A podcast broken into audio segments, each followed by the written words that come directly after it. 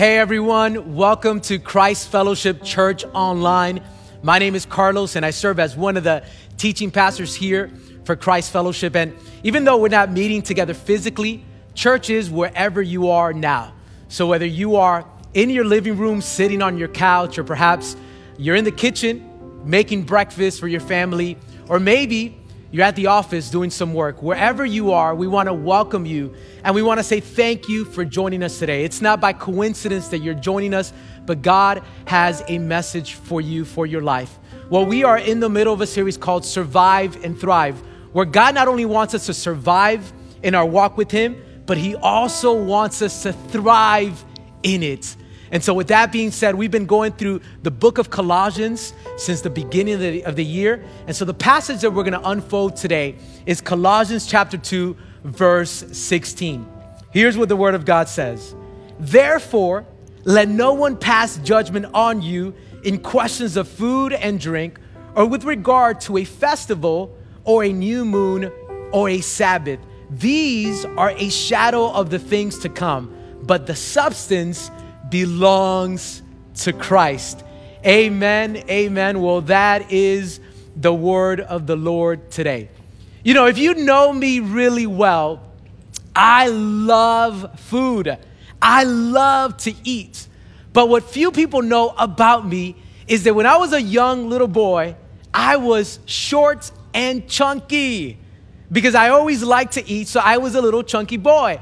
It's one of the reasons why I do a lot of cardio so that I don't gain that weight.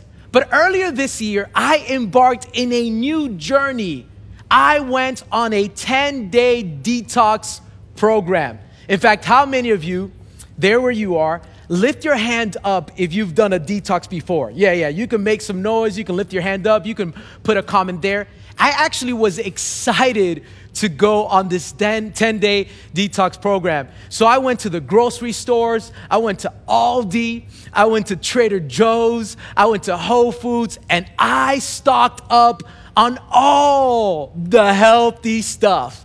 I mean, I had bags of spinach, I had my broccoli, I had my blueberries, carrots, kale, everything that you can think of, all the healthy things. So finally, day one came, and I was ready to go on that journey. So I took out my detox book, woke up early in the morning, and started preparing the shake that I had to drink. So I started putting the powder, I put some kale, I put some spinach, some carrots, some blueberries, and I started drinking that shake. And let me tell you, if you've ever done a detox program, the shake is actually not bad. It actually tastes pretty good. But here's what happened the longer I was in that journey, there was this book, this detox book that I had to follow. And it was filled with rules and regulations. And the longer that I was on that journey, the more rules and regulations I had to follow. And the list of things that I could not eat, the list of things that I could not enjoy, the list of things that I could not consume became longer and longer to the point that I got so exhausted and I wanted to quit that journey. I no longer wanted to do this detox program. Now, let me bring all of that over to our teaching for today. Because what an image of how some of us view the Christian life. And by that I mean, just like I had to follow a bunch of rules and regulations, and if I don't follow those rules, I become a failure. Many people view the Christian life the same way.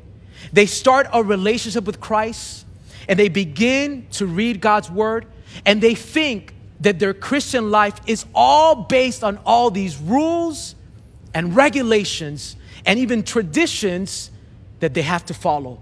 And they think the moment they don't follow the rule, they're disqualified. The moment that they don't follow the regulation, the moment that they don't obey, they are a failure and not a success in their spiritual life.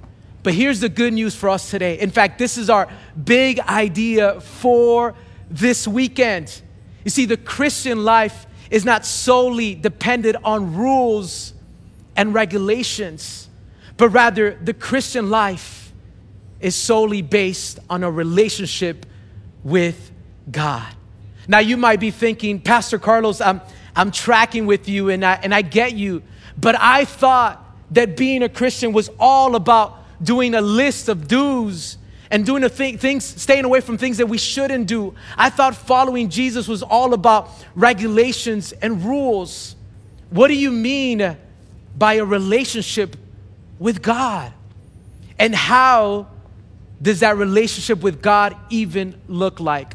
Well, we're going to find out today as we go through this passage in Colossians chapter 2. So we love to take notes, and I know we're not meeting physically, but there in your living room, take out your tablet, take your iPhone, iPad, whatever device you use, make sure that you take notes today. Here's the first point that I want you to write down is God wants a relationship with you.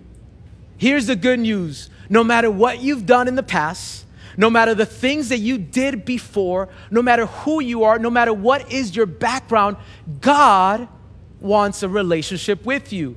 Now, I want to give us some context to set up the teaching and the passage for us today. We've been going through the book of Colossians, verse by verse and chapter by chapter. And the Apostle Paul is writing this letter to the church in the city of Colossae. He's actually writing this letter from his prison cell. And the church of the city of Colossae is actually made up of new believers. These are new Christians who are trying to learn the things of God. But here's something very imperative that I want all of us to comprehend in this teaching that while the Apostle Paul is writing this letter, there are several false or heretical teachings that were going on, and it was pervasive not only in the city of Colossae, but in the church as well. One of the false heretical teachings that we've heard about, Pastor Omar has alluded to this in previous messages, was the false teaching of Gnosticism. Gnosticism basically is that outside of having faith in Christ, there is this higher knowledge that only a few people possess. And these few people are considered Gnostics. The other heretical teaching that was going on was called mysticism. Outside of having faith in Jesus, there is this mystical or subjective inner feeling that every believer should experience. And the other heretical teaching that was really pervasive in that culture was legalism. And this is the one that we're going to focus on uh, today because Paul is confronting this heretical teaching. See, legalism is, says that our faith is based on our works. In other words, we are only saved, yes, by faith in Jesus, but also by our human achievement, also by our good deeds and our good works. And so Paul begins this verse by confronting that heretical teaching. Look at what the Bible says in Colossians 2, verse 16. Therefore, let no one pass judgment on you in questions of food and drink, or with regard to a festival, a new moon, or a Sabbath. Now, Paul is not advocating for alcoholism or even gluttony, but what he is referring to are the dietary restrictions from the Old Testament. You see, what was happening in this time is that these legalistic teachers were saying, in order for you to have a relationship with God, you have to have faith in Jesus but you also have to follow all these rules and the Old Testament law. And so Paul is saying, don't let anyone judge you. Christ is enough. In other words, I want you to write this down as your next point for today. Only by faith in Jesus Christ can you have a relationship with God. You see, the problem with these false teachings, these heretical messages, is that they add something else outside of Jesus to the equation of our salvation. In other words, it's Jesus plus a higher knowledge, Jesus plus a mystical feeling, plus a spiritual, subjective feeling. Jesus plus your good works. Jesus plus your good deeds. Jesus plus your human achievements. And Paul is saying, no, no, no, no, no, you got it all wrong. It's not Jesus plus something that equals your salvation. No. Jesus plus nothing equals everything. See, whenever you add Jesus, something else to the equation, outside of Jesus to your salvation, inadvertently, you are saying that the cross is not enough.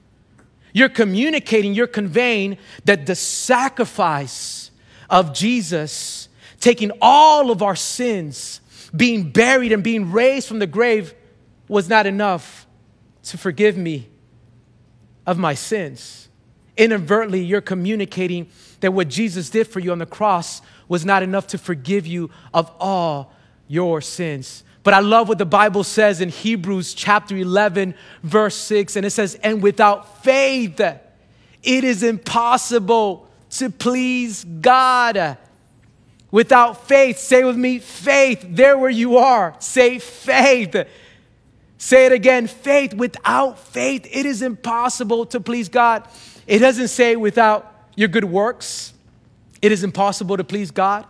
It doesn't say without being a good person, it is impossible to please God. It doesn't say without feeling a mystical, spiritual, inner feeling, it is impossible to please God.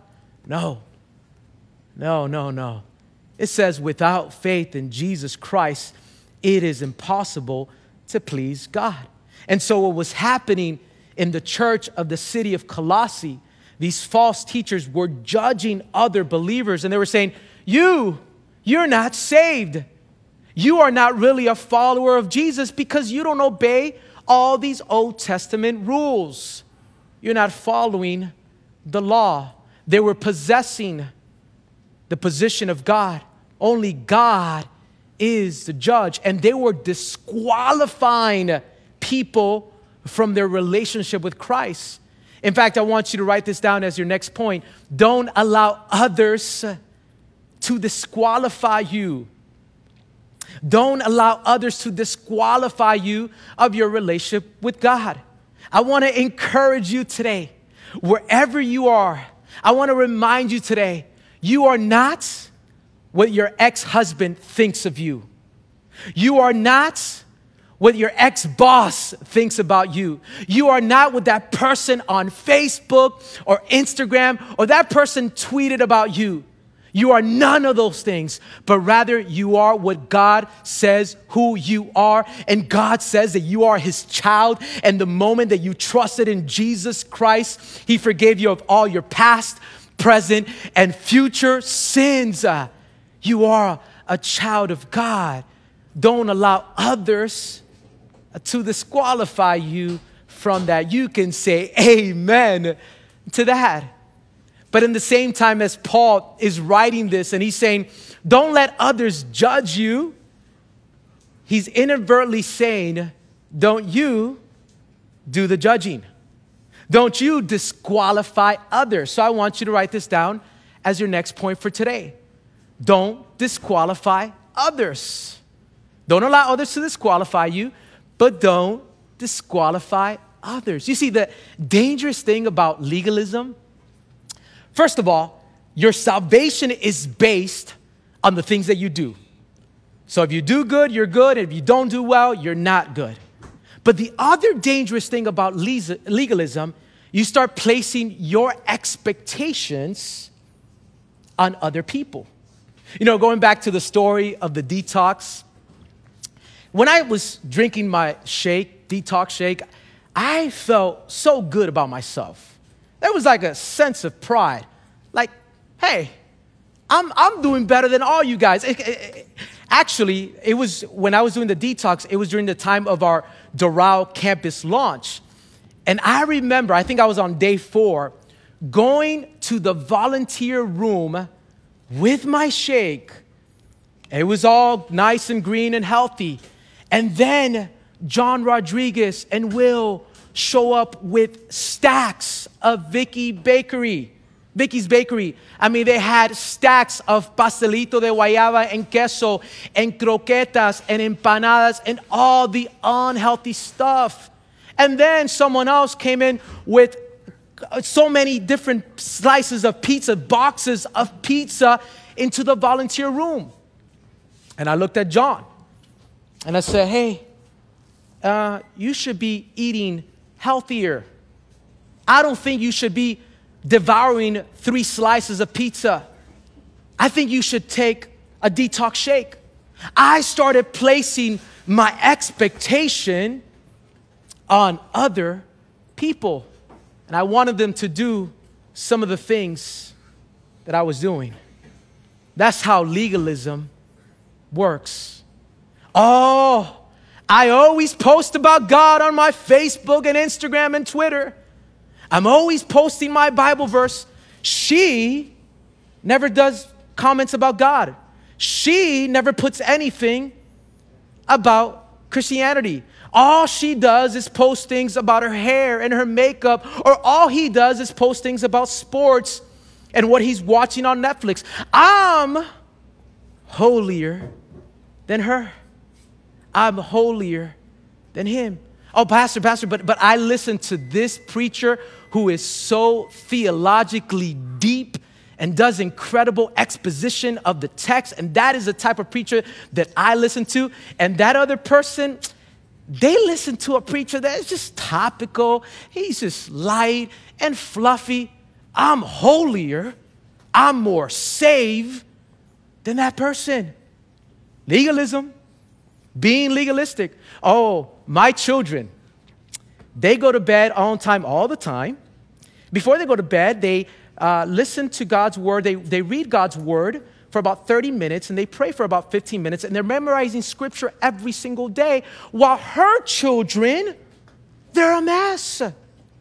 They listen and watch things that they shouldn't be watching. They're nothing like my children. I am a more godlier parent than her. Legalism and you know what the problem is with legalism? It is difficult to detect. If you are more aware of the sin of others than your own sin, you're being legalistic. Let me say that again. If you are more aware of the sin of others than your own sin, you're being legalistic. And you know, no one, I've been in ministry for over 10 years, no one has come to my office and said, Pastor Carlos, Pastor Carlos, I struggle with legalism. I struggle with being legalistic. No, no. People will say, Pastor Carlos, I struggle with alcoholism. I struggle with pornography. I'm having marital issues, financial issues. No one comes to me and says, I struggle with legalism. Because it's often, oftentimes it is so difficult to detect, and there's a certain pride in every single one of us. But I want to remind you today that your works do not save you. In fact, the Bible says in Isaiah 64 that our good works, our good deeds are nothing in comparison to the holiness of God. But this is good news because it makes God's grace, God's mercy, God's compassion, God's love for us even much better and greater. We don't depend on our good works. And because of that, we can experience true freedom in Jesus Christ. In fact, I want you to write this down as your next point for today. Enjoy the freedom in that relationship. Enjoy the freedom that comes uh, through Jesus. You know, Galatians chapter 5, the Apostle Paul writes this in Galatians 5, if we can go to 5, 5 verse 1. Galatians chapter 5, 5 verse 1 is the passage that I wanted to share. I don't think they have it on the screen, but let me, let me share it with you in the booklet. By the way, the production people have done an amazing job. So there where you are, we can just give it up for our production people. They're phenomenal. But Galatians chapter 5, verse 1, it says, For freedom, Christ has set us free. Stand firm, therefore, and do not submit again to a yoke of slavery. Oh, wait a minute, Pastor Carlos, are you saying that I can do whatever I want to do because there is freedom in Christ? Are you saying that I can live like hell and live outside of the will of God? Absolutely not. In fact, in verse 13, Paul gives us the answer to that. For you are called to freedom, brothers. Not only, only do not use your freedom as an opportunity for the flesh. In other words, Paul is saying, God has given you freedom not for you to live a licentious lifestyle, not to live like hell and be outside of the will of God, but rather God has given you freedom so that you can love and serve Him, and so that you can love and serve other people. God has given you that freedom so that you can serve others. I love what Tim Keller, Pastor Tim Keller, author, theologian, and pastor, he said the following about this topic, about this subject. And Tim Keller says this if a person has grasped the meaning of God's grace in his heart, he will do justice. In other words, when you truly comprehend the mercy and the grace you're not who you used to be. You were far away from the things of God, and God has extended His mercy and grace and forgiveness and compassion towards you. It will lead you to do good works. I always say this all the time we're not saved by our good works, but rather we are saved for good works. Here's how this works. You see, legalism, religion says if we obey, then God will accept us. That's what legalism says. The gospel says, because you've been accepted by God, therefore you obey. Legalism focuses on what you need to do for God. The gospel People that understand the gospel focuses on what Jesus Christ already did for us on the cross that he took all of our sin, all of our shame, all of our guilt. You see legalism gives no assurance of your salvation. But when you understand the gospel, it gives you confidence that you are his child, that you are his son, that you are his daughter, that you, we are his children. See, legalism, religion, stands on the strength and merits of ourself. The gospel rests on the merits of Christ. Can you say amen to that? That God has chosen you, that God did not only give you a new chance, He gave you a new life. Oh, God gave me another chance. No, no, no, no, no, no, sweetie, sir. He didn't give you just a chance. He gave you a new life. The Bible says in 2 Corinthians 5:17, therefore, if you are in Christ, you are a new creation, new life, not a new chance, new life. The old has gone and the new has come. Enjoy the freedom in that relationship. But you know, the sad thing about this, oftentimes, believers, they don't walk in that freedom. You know, one of the things that I tell people, I ask them this question I say, Hey, how sure are you of your salvation? Let me ask you this.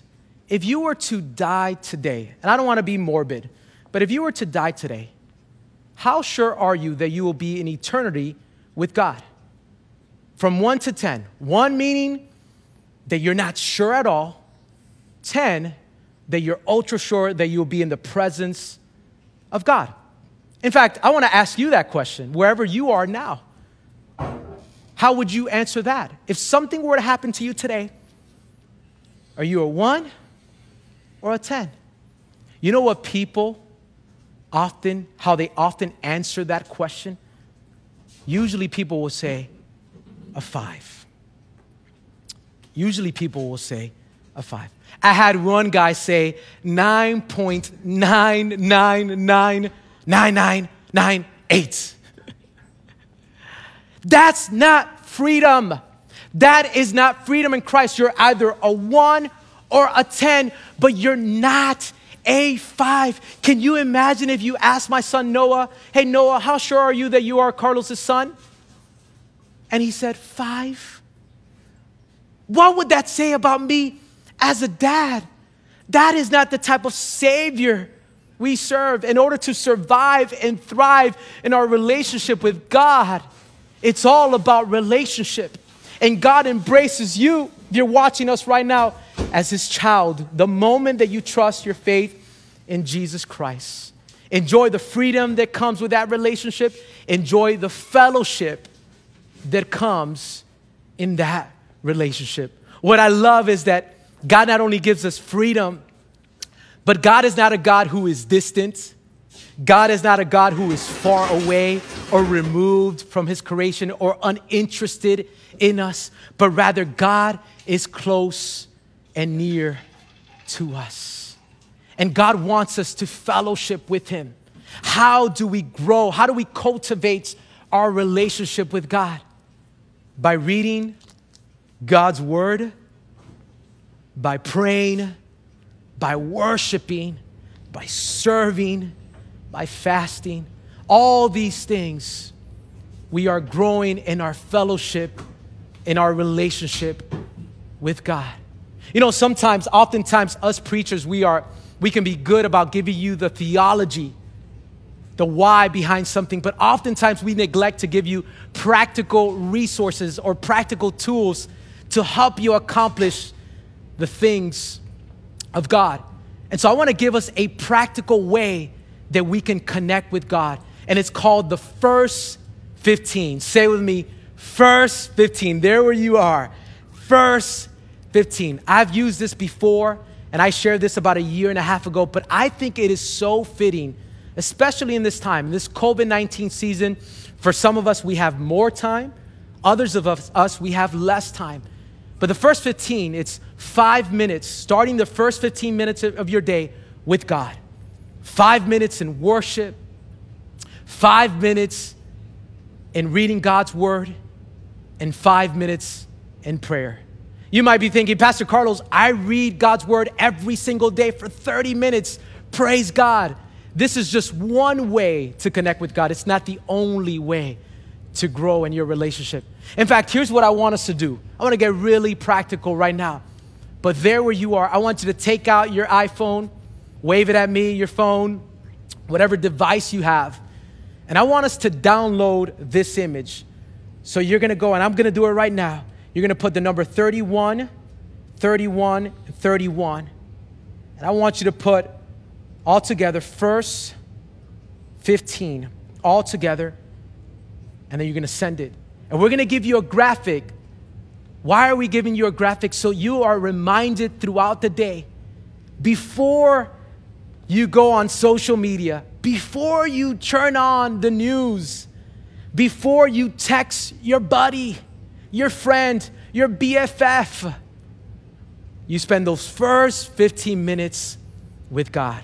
So make sure that you text the word, there it goes, first 15 to the number 31, 31, 31. Then you're gonna get a link. All you have to do is click on that link, and you're gonna be able to download that image. You can put it as your screensaver. You can text it to someone. You can send it to someone on social media. First 15 minutes connecting, building up my relationship with, with Christ.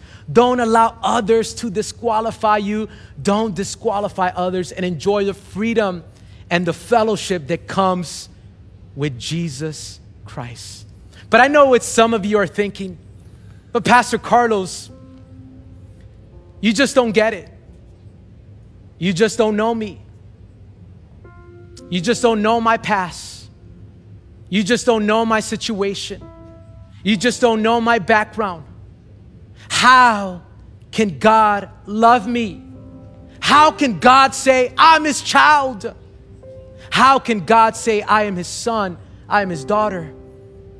God can't forgive me. I might not know your past, but if you feel that way, you don't know my Savior.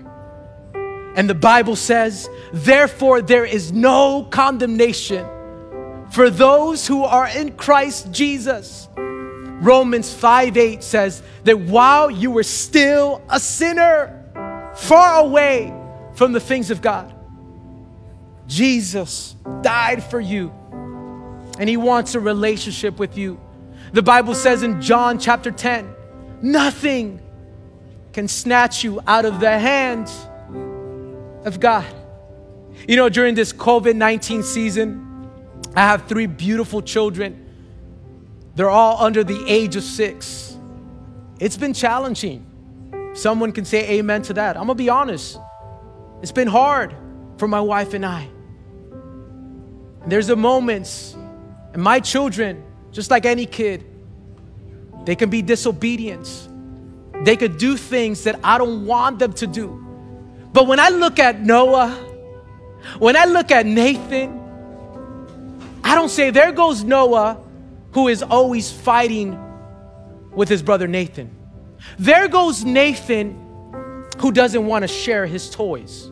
There goes Everly, who is always making a mess at home. There goes all my disobedient children. I don't say that. I say, There goes my son that I love and I am pleased with. There goes my daughter, precious, beautiful daughter that I want to embrace every single day. I am preaching to somebody today. If I feel that way and I'm a sinner and I'm imperfect and I'm flawless, how much more our Heavenly Father, who is perfect, sinless, who created you and I, walk in the freedom that comes in Jesus Christ alone in order to survive and thrive. It's not about all these rules and regulations that you are consumed with. That will come after you embrace the Father, after you embrace the mercy and the grace of Jesus Christ. Amen. Amen. I want to invite you to bow your head and close your eyes. Don't turn this off yet. Maybe you're joining us for the first time and you've never made a decision to follow Christ. And as I was preaching, you're like, Pastor Carlos, it now makes sense. It's all about the mercy and grace through Jesus. Today, my friend, you have an opportunity to make a decision to follow Jesus. There where you are, seated where you are, wherever this message finds you, God has found you which is the most important thing. And God embraces you today as His child. I'm gonna lead us in a prayer. You can pray something similar, or you can pray the same exact words. It is not the prayer that saves you, but rather the condition of your heart. And God wants your heart, He wants your life, He wants it all. Let's pray. Father God, I come before you, and I recognize that I am a sinner in need of saving. Jesus, I believe that you died, you were buried, and you were raised from the grave. Today I trust in you, Jesus. Be my Lord, be my Savior, be my everything. I will follow you from this day forward. It's in your holy and precious name that I pray. Amen and amen. I know we're not at church right now, but can we just give it up for all those that made a decision to follow Christ? Here's what I want you to do. If you made that decision, there's someone that wants to connect with you. Make sure that you fill out that connection card online. It's there. It's very easy to, to fill out. We want to be able to connect with you. We want to welcome you to God's family. I love you, Christ Fellowship. Stay safe. God bless you.